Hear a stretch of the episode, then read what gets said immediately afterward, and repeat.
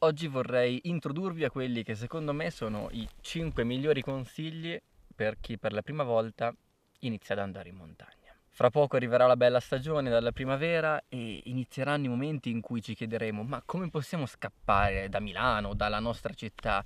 Quali gite possiamo fare? E la montagna di solito attira ma contemporaneamente spaventa.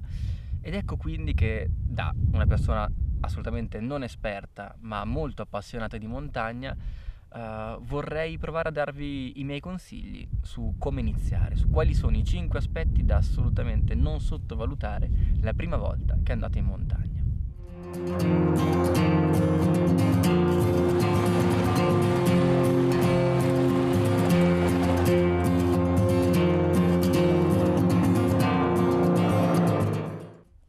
Calze e scarpe sono la sicurezza e la comodità di camminare in montagna. È importante avere sempre un ricambio di calze perché il piede deve stare sempre al caldo ed è importante avere delle scarpe da montagna. Come sono fatte queste scarpe da montagna?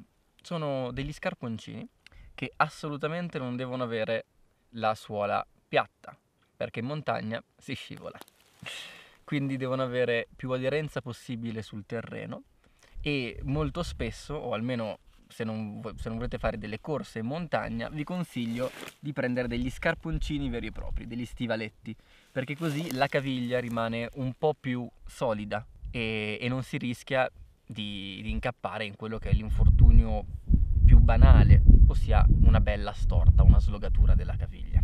Secondo consiglio è lo zaino. Lo zaino è il nostro compagno di viaggio primario. All'inizio di solito si fanno due errori, uno l'opposto dell'altro. O si inizia riempiendo di tutto e di più lo zaino come se fosse il picnic della nonna, quindi mettendo dentro pasta al forno, guanti, sei cambi, pronti per una spedizione himalayana quando in realtà stiamo facendo un'uscita pomeridiana.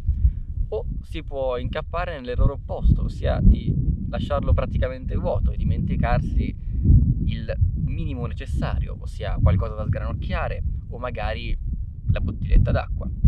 Io ho fatto entrambi questi errori, quindi parlo per esperienza personale e, e quindi il mio consiglio sullo zaino da montagna è che deve essere, se siamo in una sola giornata, comunque il più leggero possibile, senza dimenticare le cose principali, che sono una bella borraccia. Cerchiamo di usare una borraccia in una bottiglietta d'acqua di plastica, sia perché con la borraccia l'acqua si mantiene più fresca anche nelle, nelle calde giornate estive.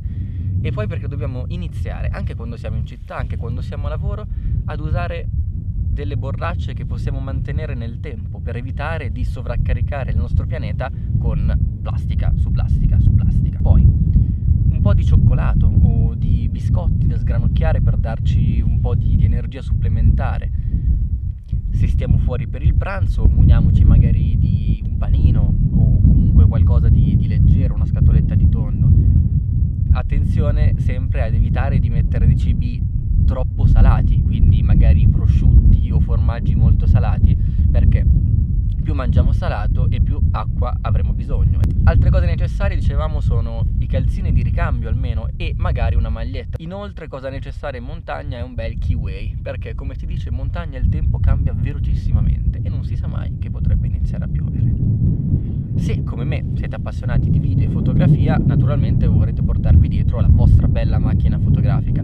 Cerchiamo sempre di mantenere al minimo il peso, quindi evitiamo di portare 4, 5, 6 obiettivi e un cavalletto e tutto, cerchiamo di rimanere al minimo. All'inizio si può addirittura pensare di portare semplicemente il proprio telefono cellulare con cavo e caricabatterie. Poi qualcosa che può sempre servire è magari una torcia da testa, si trovano nei negozi di sport anche a 10 euro e nel caso sbagliamo strada, ci attardiamo, aspettiamo a guardare il tramonto dalla cima e quindi tardiamo nella discesa, possiamo sempre puff, attaccarci la lampadina in testa e vedere tranquillamente anche al buio. Dopo le scarpe e lo zaino, un consiglio molto banale ma che penso sia utilissimo per chi inizia.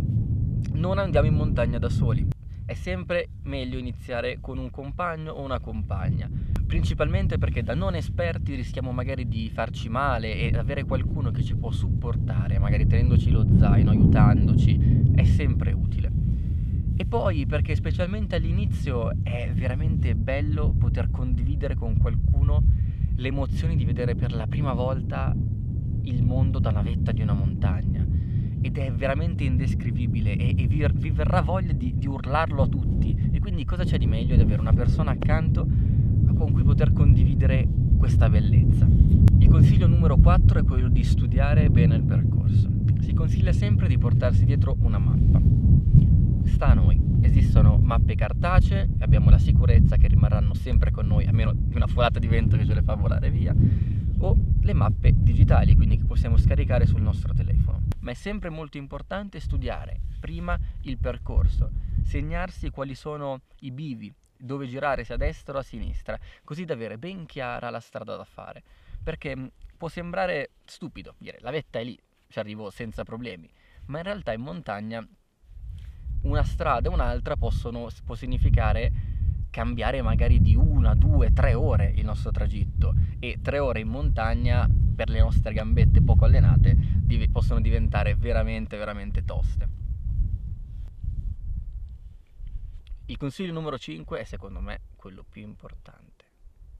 Ed è tagliatevi le unghie dei piedi Ok, sembra veramente stupido, però a me è successo una volta di avere le unghie leggermente lunghe e in montagna, già camminando normalmente in città dà molto fastidio, ma in montagna, magari con delle scarpe che si rivelano un po' strette, ma soprattutto in discesa, dove quindi il piede continua a spingere in avanti, a spingere in avanti, avere le unghie lunghe è una cosa micidiale, veramente rischia di rovinarvi tutto il percorso. E quindi con questo consiglio un po' stupido, ma che in realtà è molto utile perché banalmente magari ce ne dimentichiamo prima di partire. Vi saluto regalandovi questo bellissimo panorama e mi piacerebbe poterlo condividere con qualcuno, ma oggi sono qui da solo e ci vediamo al prossimo appuntamento con Smoppi.